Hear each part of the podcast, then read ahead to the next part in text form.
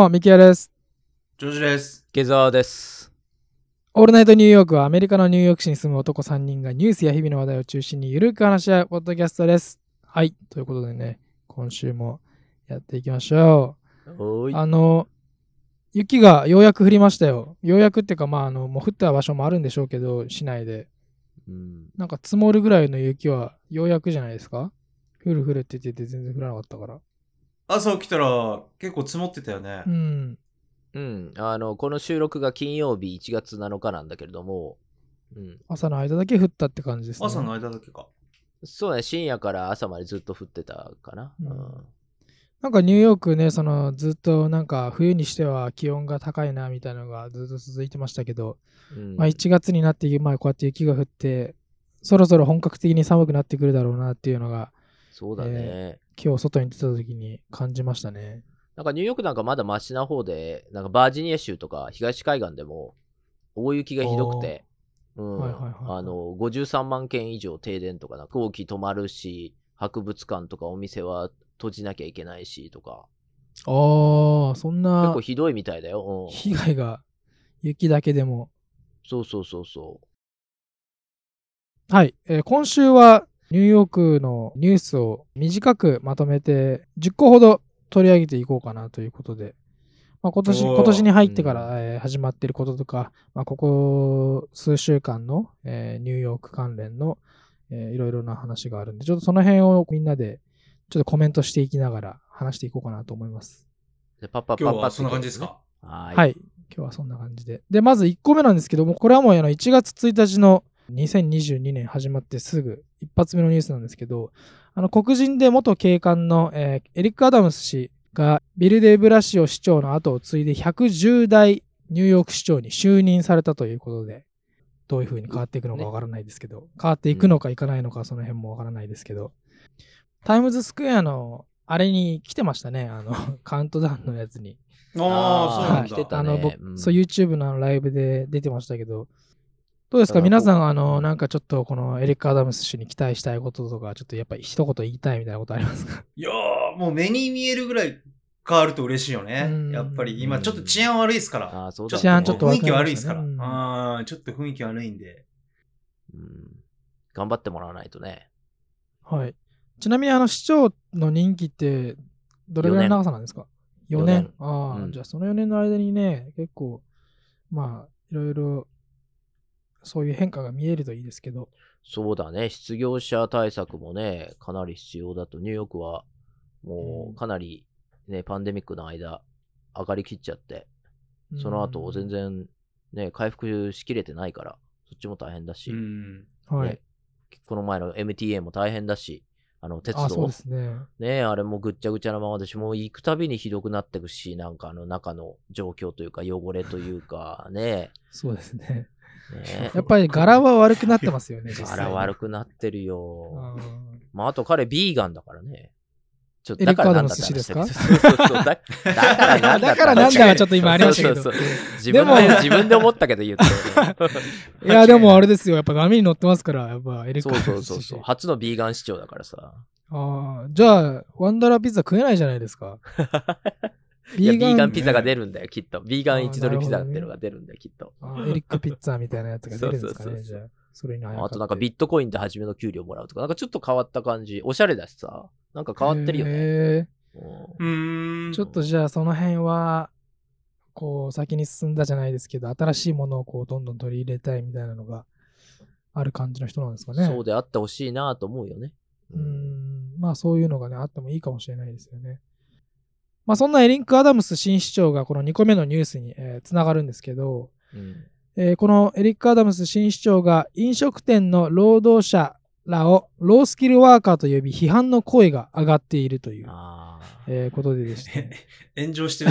炎上、早速エリック・アダムス氏炎上してますね。早速。我々のロースキルワーカー料理人や皿洗い係、配達人、靴磨き職人、ダンキンドーナツで働く人々は、オフィスの一角で働くための学力を持ち合わせていないと述べ、これらの人々を支えてほしいとして、オフィスへの、えー早期復帰を訴えたということなんですけど、まあ、この、うんなんなんですか、言い方が良くなかったみたいなことなんですかね。メインのお客さんの人たちは、そういうオフィスの人たちがいないと、まあ、ビジネスが成り立たないから、えオフィスへの早期復帰をね、した方がいいいいんじゃないかっていうことを言ったんでしょうけど、うん。この時にこのロースキルワーカーという言葉を、えー使ったということで。なるほどね。はいではい叩かれてるわけだえー批判の声が叩かれてますね。うんいや、もうこれはもう炎上商法じゃない んじゃないですかね。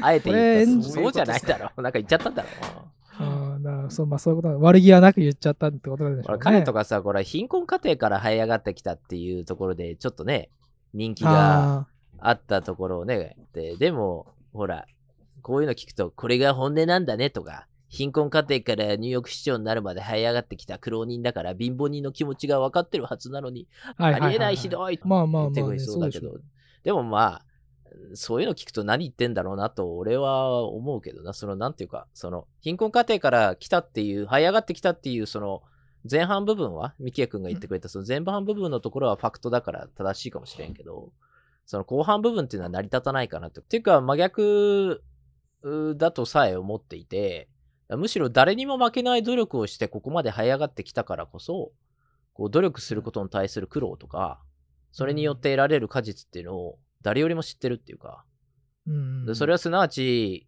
苦労しない人へより冷たくなってしまうっていう時はあると思うんだよね。で、残念ながらそういうふうまあ、に取る人、そうかもしれないですね。ね、そっちの方が自然になるはずなのに、そういうふうに人は取らないっていうか、うん。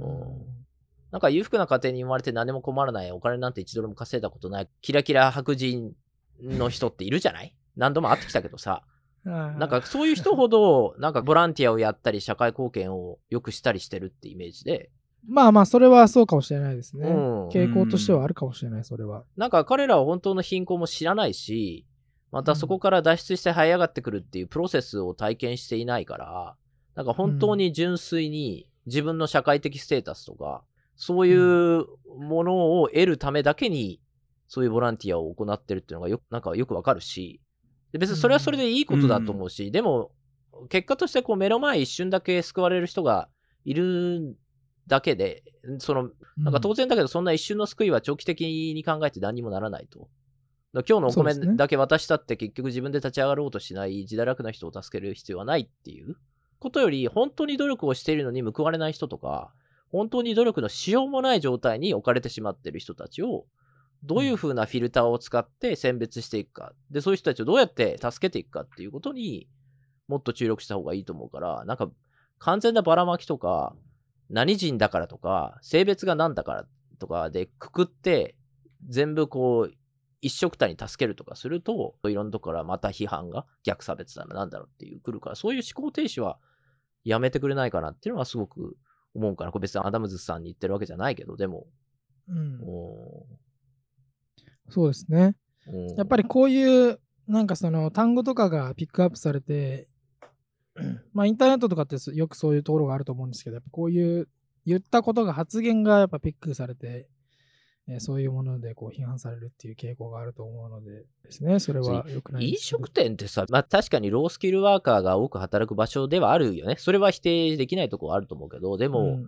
これ経営者とか、シェフとかクリエーションする立場になったら、もうめちゃくちゃ難易度が高い仕事になるっていうのが、まあ俺も一応飲食店経営してたからわかるけど、うん。経営者だと食のクリエーションっていうのはあるけれども、それ以外に会計からマーケティングからスタッフの雇用からマネジメントまで本当に多岐にわたって物事を考えなきゃいけないし、あのーそういう能力がないとやっていけないっていうことと、あとシェフになったらこれも経営者と同じぐらい、なんか食って完全に科学の領域だから、俺も最近いろんなシェフと仕事をするけど、彼らの知識の幅とか深さって本当すごくて、うん。あの、一人イタリアンの、アッパーイーストサイドのイタリアン、有名イタリアン経営してるシェフと仕事してるけど、彼とか医学部出身だったりして、もう研究者だよね、正直ね。う。んうんうんうん。うん。あの、農業のこともよくわかってるし、うん。だからなんか自然のものから作られた化学調味料っていうものを有効的に使って、それは現,、はい。現代の科学だけど、これを、なんか人間の感覚に頼るところと、科学的に調整されたものっていうものをうまくこうバランスを使って、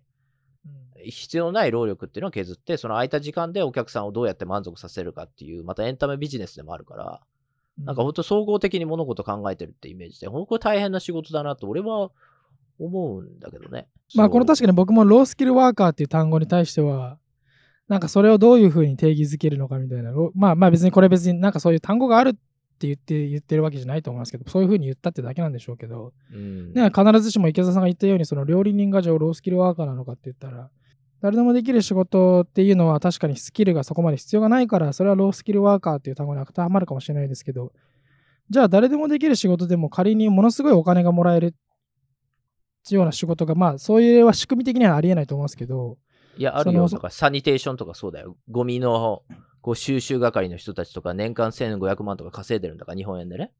ううんん、あれ、誰でもできる仕事での一部に入ってると思うよ。うん、でも、すごい稼いでらっしゃるし、そういうのそういうのはだからエッセンシャルワーカーだうん収入とは関係なくロースキルワーカーもロースキルワーカーって呼ばれるっていうことなんですか？これここにあるのは。なんじゃないかな、多分ね。ねえ人によってはやっぱりその収入によって、収入でやっぱそこのなんか職業のレペテーションみたいなのも、なんかイメージが決まったりとかもすると思うので、うんまあいろいろあると思うんですけど。こういうこと言ってるってことは、こう、まあ、もちろん経済についてちゃんと、もちろん当たり前すぎるけど、市長として考えてるというか、飲食ビジネスが雇用っていう面で、ニューヨーク市にとって非常に大きな割合を占めているから、あのーロースキルってことは倫理的にどうだとかこうだとかいうことは抜きにして、その業界で働く労働者たちを、こう、ちょっと馬鹿にするような言葉っていうふうに取られかねないことを言うのは市長としてどうなのっていう面で、えー苦情を言うならばまた別なんだけど、うんまあ、そういうことならば、早く一刻も早くフードテックとかに頑張ってもらってね、そういう会社とかスタートアップに。で、うんそのような業界で人間がするべき仕事っていうのをどんどん削減していく方向に向かっていかないと、結局、ローでもハイでもないっていうか、人間の仕事じゃないこれっていうところまで持っていくしかないと思うよね。そうじゃないと。こういう議論っていうのは永遠にうん続くし、無駄だと思うよね。うんなるほどね実際そうだ、カレッジのあ大学で勉強して得られる degree でやる仕事ではないってことは確かかもしれない、それは。うんうんうん。はい。まあまあ言言っちゃったってことでしょ。まあ、うん。まあというね、あの、このビーガンなエリック・アダムス新市長が、まあそういうことを発言したという、えーニュースでした。はい、続いて、まあそんな新市長のね、えーニュースが2個目だったんですけども、次はこの前州知事ですね。えーの、クオモ氏の、えーニュースですけども、えー女性の胸を無理やり触ったとして起訴されていたニューヨーク州のクオモ前知事への訴えを検察が取り下げたということで、これは僕はあんまりあの詳しく知らないんですけど、まあ、取り下げられたということで、これはどういう背景があったのか、わかりますか？知ってますか？二人は。何人もの女性からさ、こう訴えられてさ、はいはいはいはい。でそこのところまでは、うんはい、僕あそこまでは結構有名だよね。うんそれで、結局俺はやってないって言ってたわけだけど、クオモさんは。でも、あんまりに周りにやめろやめろ言われて、最後、バイデン大統領まで、あの、君はやめた方がいいっていうふうに 言い出して、それで結果的に、やめさせられたみたいな。あのやめさせられて、今違う知事になってるっていうところだけど、、はいろいろとその後、こう、調査がもちろん入ってきて、もう人によっては逮捕だとかね、もう、ああ、わーわーって言って、いろいろとあの話題になってたけど、でも結局、証拠不十分っていうことで、うーん。あの、お咎めなしということになってしまって、結局何だったんだろうね、これはっていうなるほど、ね。状態になりましたっていうのが、昨日とかそういうところだよね。ううんん。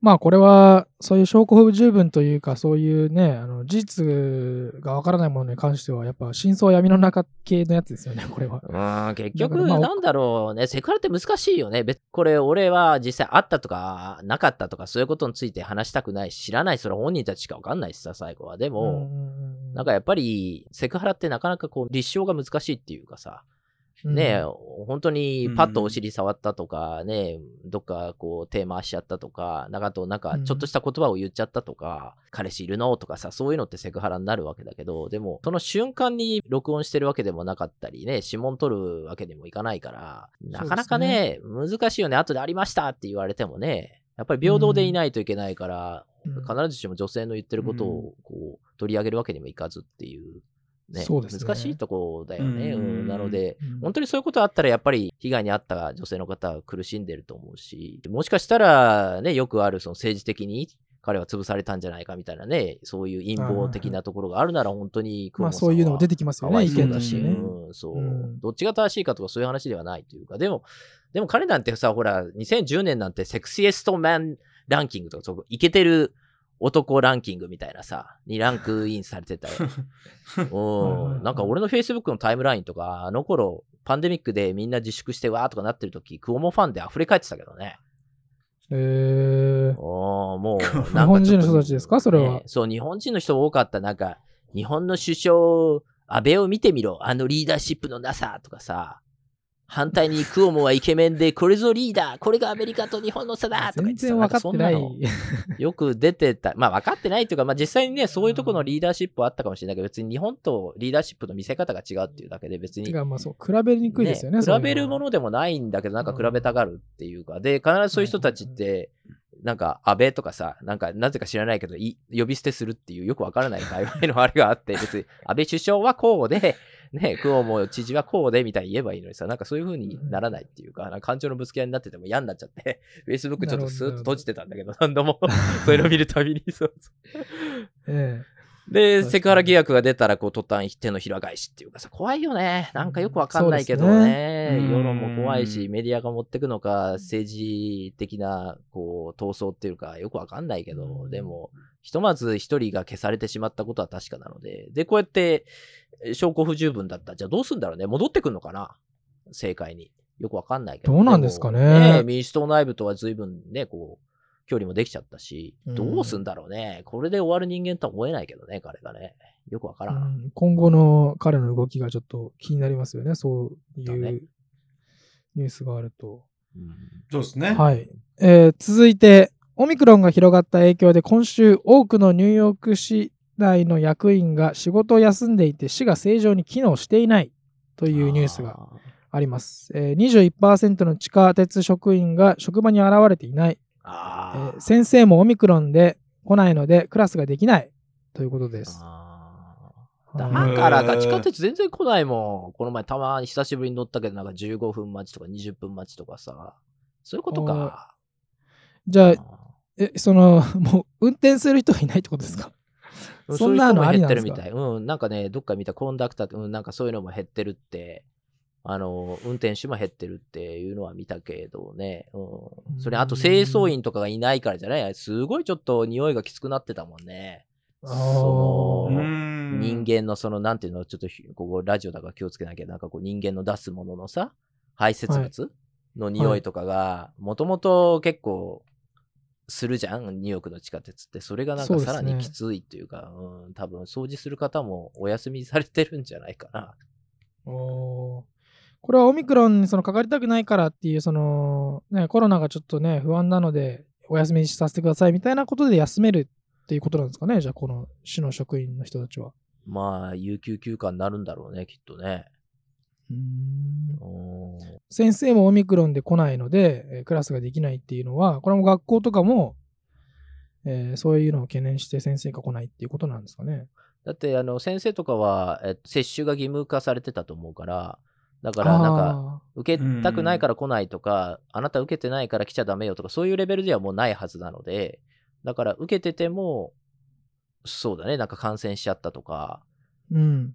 うん、だから来れないっていうことで、そうすると子供もなんか聞いたところでは、ずっとなんか映画見させられてるとか、なんか同じような、うん、スライドばっかずっと見させられてて、クラスがずっと放置になってるとか、いや先生がいないからそうするしかないはいはいはいはい。で、一人の先生がなんか2、3クラス全部見て、ちょっとこれ見といてみたいなさ、みんなになんかこう、ね、うんうんなんかテレビとか流して終わるみたいな、そんな状態らしいけどね。うーん。ねそれはちょっとね、いつまでも続けられないですからね、そういう状態は。これは、そうだね。地下鉄っていうのは我々の生活に関わってますけど、まあ授業っていうのもね、子供の学力に影響していくと思いますんで。そうそう。それでまあなんか子これが供が先生がいないと来ない？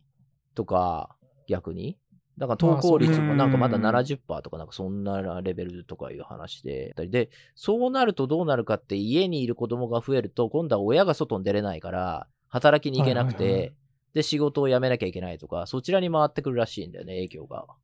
はい。それが、えっと、続いてのもう一個のニュースの方につながって、えー米国の、えー11月の離職率は過去最高を記録。これは前年11月ってことでいいんですかね？2021年11月の離職率は過去最高を記録。うんオミクロン株の影響などで仕事を辞める人が増えており、離職率は3%と過去最高に達しているってことですうね。んはい失業率じゃなくて離職率ってことね。うん仕事を辞めるって自分から辞めていくっていう数字が上がっているという、えーことだそうです。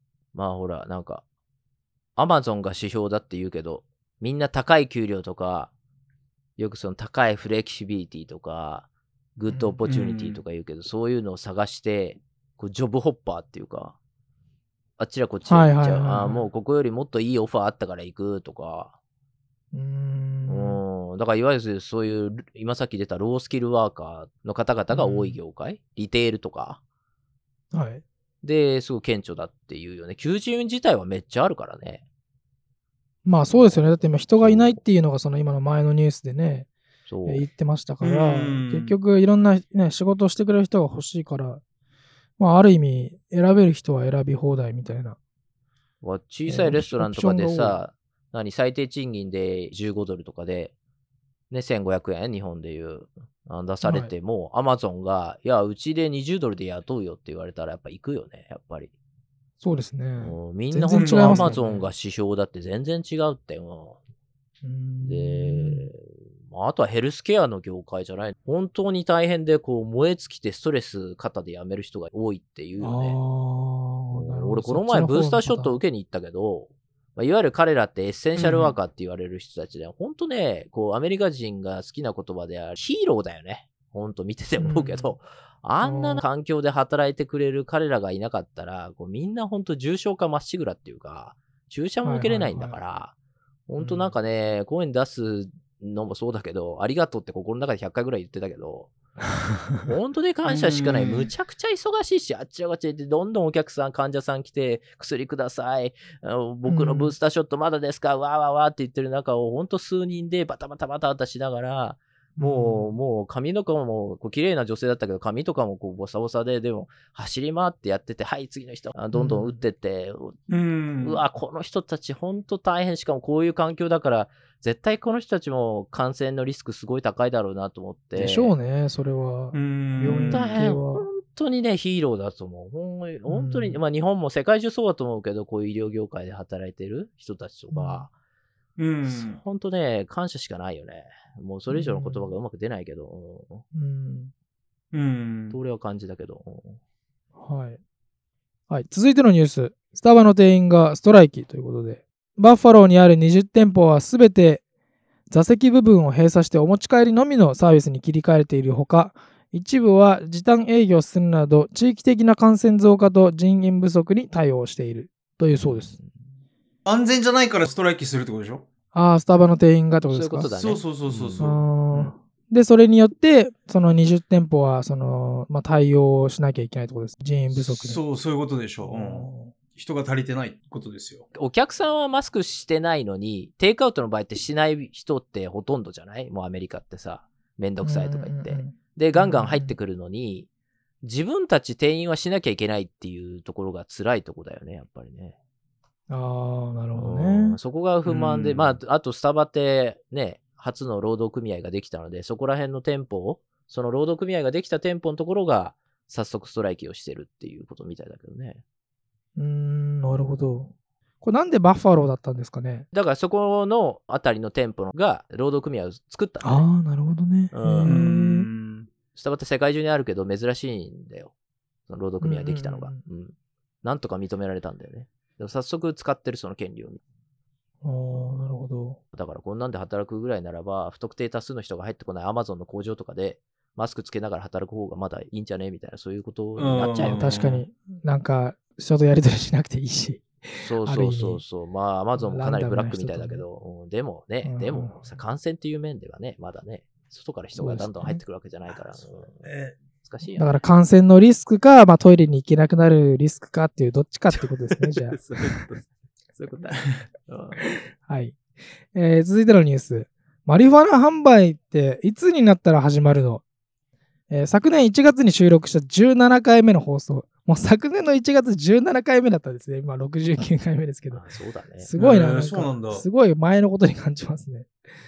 えー17回目の放送でも触れましたが、えーその後、えー昨年3月に合法化された、えー娯楽用大麻ですけども、えー販売店って見なくないっていうことなんですけど、これは、えー皆さん確かに実際ないですね。販売してるところは。見る二人とも、カッシーとか見る？僕、バスとかよく止まってんの見ますからね、道とかに。あれはどうなんですかね？なんかすごい怪しいですけど、あれは本 本物なの、そういういや THC っていう成分を含んでいる、えじゃー、ないの？ってるのか。でも多分あれですよね。あの、販売する用のそのタイマー、マリファナうん。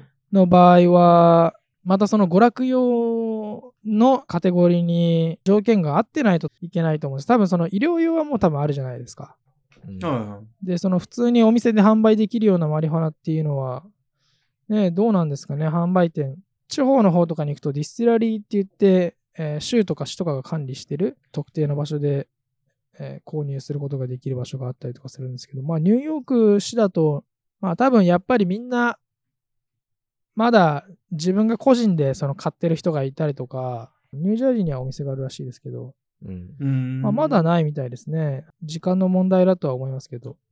なんかね、そうなんだ。こういう大麻販売を管理してるカンナビスコントロールボードっていうあの市の部署があるんだけど、大麻でビジネスを開始したい人たち向けのレギュレーションっていうのがまだできてなくて、で、ねこの冬とか春にそれが出来上がるんだって、でレギュレーションができた後数ヶ月間、そのレギュレーションについて、公から、パブリックから意見を集めてこう修正してっていう段階があるみたいで、それから申請書類の配布ってなるみたいだから、じゃあ今年なんですね。えっとね、早くても2023年の夏頃に、そのミキヤ君が言ってるような、こう、お店っはい。ていう、はい。いわゆる大麻をトライできたりとか、そのまんま売るみたいな店っていうのが、街中で出るようになる。だから、カッシーとかが見たのは、何なんだろうね。本当はさ、週間で、こう、大麻って移動させちゃいけないから、まあでも、まあやるやつはいるかもしれないので、勝手にニュージャージーとかから持ってきて売ってるのか、なんだろうね。うんでもまあそんな感じで、まだその申請書類さえも出ていない状態なので、で、なんかこう、大麻ビジネスにかかってる人種って富裕層のバックアップがある白人がほとんどなので、あそういう意味で費用がすごい。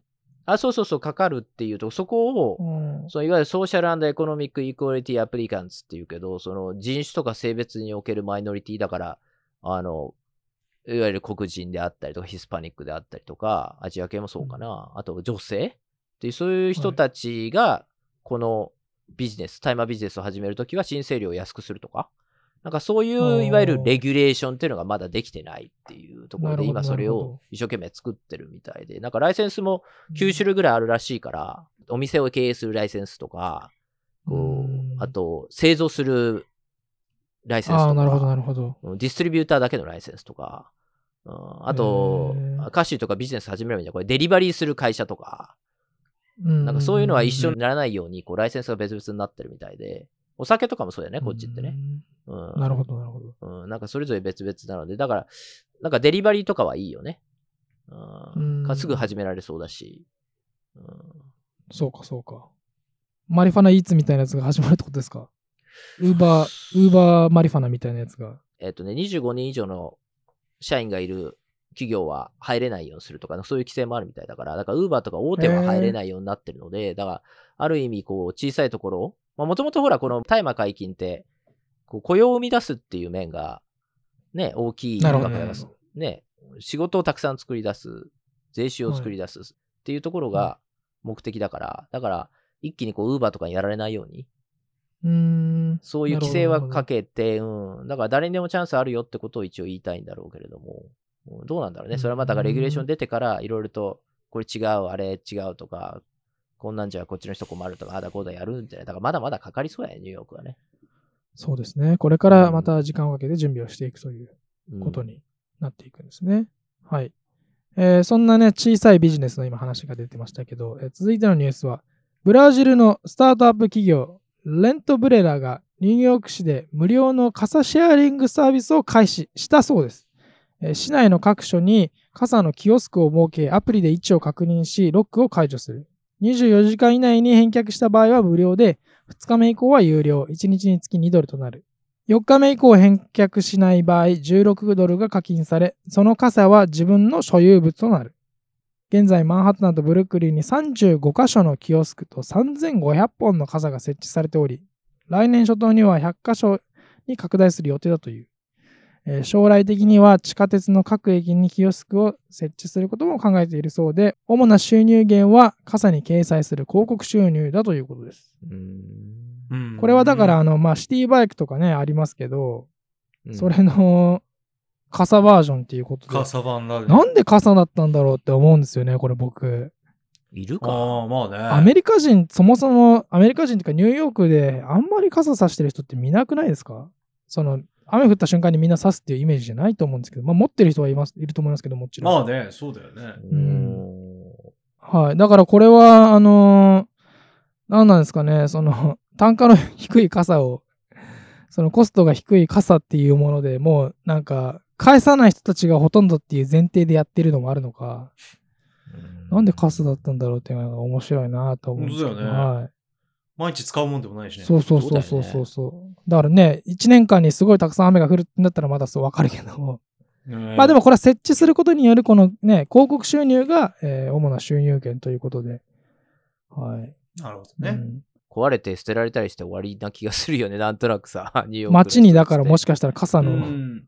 はなんかね、あの、残骸が、そうそうそう。溢れてしまうそういうイメージになっちゃう。なん確かにうん。でも、課金されるわけでしょ？だから、か返却できないっていうことだから。そうだね。あー壊れた場合返却できなかったらそれは課金になるんですかね。なるんじゃない弁償ってこと？あ弁償でしょいやなまあなるほどね。確かにう。な。うんそういうことだからアプリとかで連携するでしょ？多分そういうそうのってだね書いてありますね。ねアプリがあるって言ってますね。ねだからそういうのでもね、個人情報はわかるわけだから。うん、確かに。最後に借りて返さなかったっつって。課金取られるじゃん。どんな傘なんだろう傘ね。そのアプリの気になりますよね。その、なんだろう、ディテクトする場所、チップとかをさ、抜くやつとか出てきそうだよね。なんか、あの、そこまでしてスクーター、スクーターシェアので結構そういうのは流行あっててりそうあり、うん、でしょうね。バッテリーだけ抜いてどっか。か持ってっちゃうやつとか、はいはいはいはい。うん GPS のとこだけ取って外しちゃうとか、いるんだよ、うん。そういうこと考えるさ、ダメなやつがさ。うん。傘とか簡単そうだよね、なんかね、多分なんか絵のとことかに入ってるのか知らないけど、うん。大体ニューヨークって街がコンパクトでさ、なんかリテールとか店舗も密集してるからさ、雨降っても逃げ込めるとこ多いしさ、なんか俺傘ってね。全然持ってないんだけど、二人持ち歩いたりする？あ、今日雨だからとか。僕は家から出る前に大雨っていうのが分かってたら傘持ってきますけど、その突然降り出した時とかはもう別に傘買ったりとかしないですね。そうだよね屋根があるところに行けばいいから。う。うんんうーんそれになんか、はい広告をつけるの？これ、傘の表面に。これなんか、傘に広告を、えー掲載するということですね。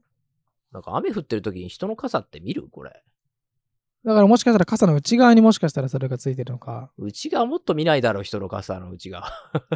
いやでも開けるとき自分は傘の見るじゃないですか、内側。あ、でもそれだと一人しか見れないですもんね。やっぱ外側なのかな、うんじゃあ。外側じゃないの？外側か。絵についてる。あそうかもしれないね。で、一回さ、これプリントをしたらさ、あ、僕広告出すのやめますっていう会社来てもさ、しばらくこうすぐ消せないしさ、どどうすんだろうねっていう、なんかデジタルじゃないじゃない？だってデジタル傘とかじゃないでしょななんか全部がディスプレイになんかその柔らかいスクリーンでなってるとかそうそうそう、そんな技術はまだないわけだから、まあ、ね局面でディスプレイみたいなのが増えてきたとはいえ、まだまだだからさ、うーん。うん、それめちゃめちゃ高級そうだしさ、その傘ぐらいの大きさって言ったらすごい大きいだろうから。なんどうすんのかなとか、なんかそんなことばっか考え気になっちゃいますよ。ね。そうう。んなんかほら、広告ってお金稼ぎが大好きな20代ぐらいの若い人がさ、好きな業界だから、なんかん。なんかこういうこと言うとまたサブスクライバー減ると困るんだけどさ、このポッドキャスト。でも、でもなんかさ、これ以上俺、俺個人的には文字とかガンガン貼ってごちゃごちゃした街にするのやめてほしいんで、なんか目が疲れるっていうか、日本とかさらにひどいけ情ど、そう、情報が多すぎて、いや、文字は好きだよ、俺を。本はほぼ一冊かに一回ぐらいのペースで読んだりするから、でも、うんこう、街中にこう文字がより増えるのは、そういうのはちょっと、うん嫌だなっていうのが、こう基本虚像を見せて人を煽るサインでこう成り立ってるメディアとか新聞とか SNS とか、こう全てなくなってシンプルになった世の中に早くなってほしいなって心から思ってますので う、ーん。はい、確かにね。まあ景観もね、ちょっとね、えー良くないですからね、どうなのかいいよ、そんなさ、うんすぐさ、うん広告、広告って。だ不動産と広告って本当大好きだよね、若い子さ、日本人の特に、うん男の子とかさ。TikTok でも流行ってますもね。んね。何が楽しいのか、ちょっと俺には、ね よくわかんなくて。うんはい。まあまだね、現在、マンハッタンとブルックリン35カ所だけなので、えーうん。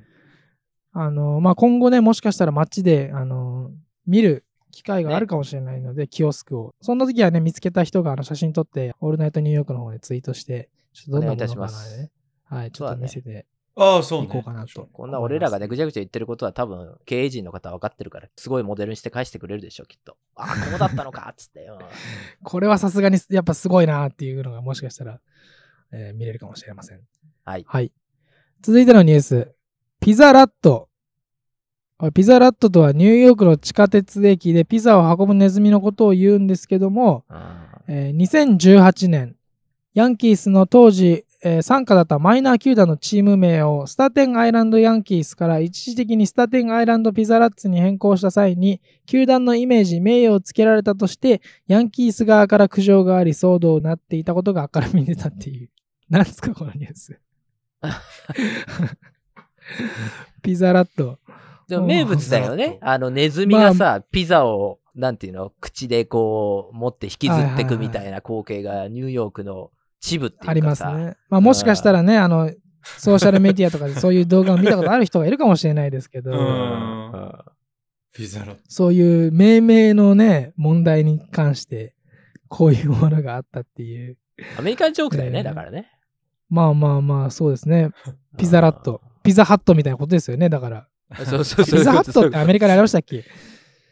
あるよ、あるあ。ピザラットある。ピザラットっていう、なんかピザラねええーそれが苦情があったっていう。苦情があって騒動になっていたってだけで、これは別に何かそこで法的な処置が取られたとかいうことではないんですね。問題が起きていたっていう。なんか結局、このマイナー球団は解散することになったみたいだから、あうん、だから今更だけど、でも、こんな名前にしやがってって言って、訴えるとかなんとかそういう話にはなってるらしいけどね。もう今あ更だけど。あうんーまあでも確かに、まあでも2018年のことですもんね。そう。えほら、ピザ焼くときにさ、釜にさ、入れたり出したりするとき使う、なんていうの、これパドルみたいな、なんて呼ぶのか知らない？あるじゃん？なんかでー、か。はいいはいはいはいはい。うんなんていうのあれ、あるじゃん。うんで、かつ、ピザラッツって書いてあるユニフォームを着て、あのパドルをバットのように構えてる選手の写真っていうのが、ツイッターかなんかで上がってて、そう、なんかふざけてんだけど、多分あれを見て、こう、プライドの高いヤンキースの経営陣が、ふざけるなと、はい。こんな、ちょっとそうそう、ふざけすぎだろっていう風になっちゃって、そうなったっていう。そうそう、そういうことんだと思うけどね。うん。どこまでがジョークなのかよくわからんからさ、アメリカ人の感覚ってさ。確かにわ。らん。うん。確かにね。まあ、イメージ的にはもしかしたらちょっとね、良くないかもしれない。ヤンキースっていうところに、ピザハットっていうのはちょっとなんか温度差がありすぎるというか、雰囲気の違いがちょっと大きいなっていうのはあるかな、えあるんねで、名物だよね、ねどっちもね。ネズミも名物だしさ。ピザも名物だしさ。うん。なんだろうね。いいとこ取りですね。いいとこ取りですよ、そうですよ。ある意味いいとこ、ねいいとこなんですかね、それはね。結構、結構真逆な衛生面的には結構真逆なところにありますけど。はい、えーというニュースがあったそうです。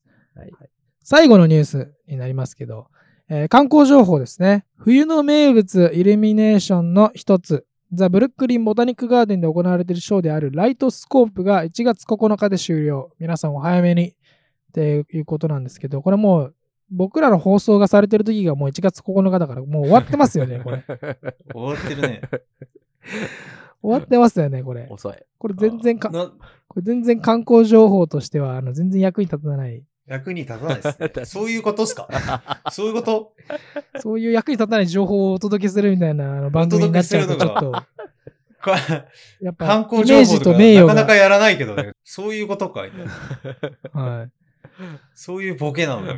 ボタニカルガーデンちょっと行ってみようかな。おー。歌詞まだいけるよ。だから、あさってまでまあまあそうですね。収録日は7日なんで、まだ2日ありますから、今週末どブルックリンでしょ？そうブルックリンちょっと遠いなブルックリンボタニックガーデンですね。まあ、いいや。あーとりあえずインスタグラムでまず見るわ、じゃあ。軽い。早っ。インスタグラム、ハッシュタグでちょっと満足するわ。うん、ハッシュタグ見て満足するわ。はい。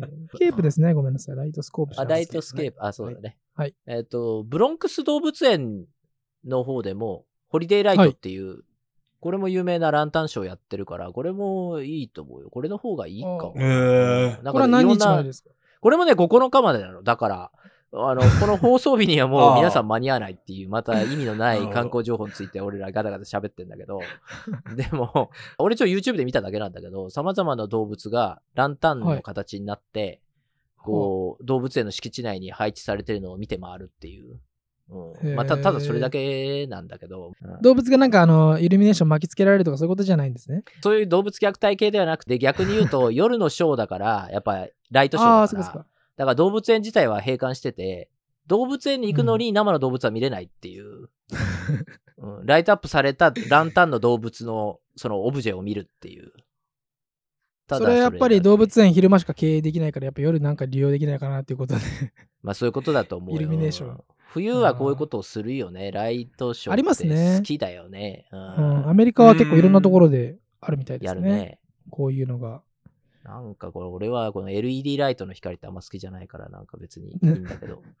うんそういうこと言うと、あまた、あの、あの、なんで色気がないっていう話になると思うから、いや、行きたいって。言わなきゃいけないんだろうけど、多分。はい。うんまあちょっとね、あのーブルックリンボタニカルガーデンは、まだしも、ブロンクスの方は、ちょっとね、ブロンクスズーってちょっと、なんか遠いイメージがありますよね。ブロンクスまで行くってなるとね。そうだね。はいうありんますけど。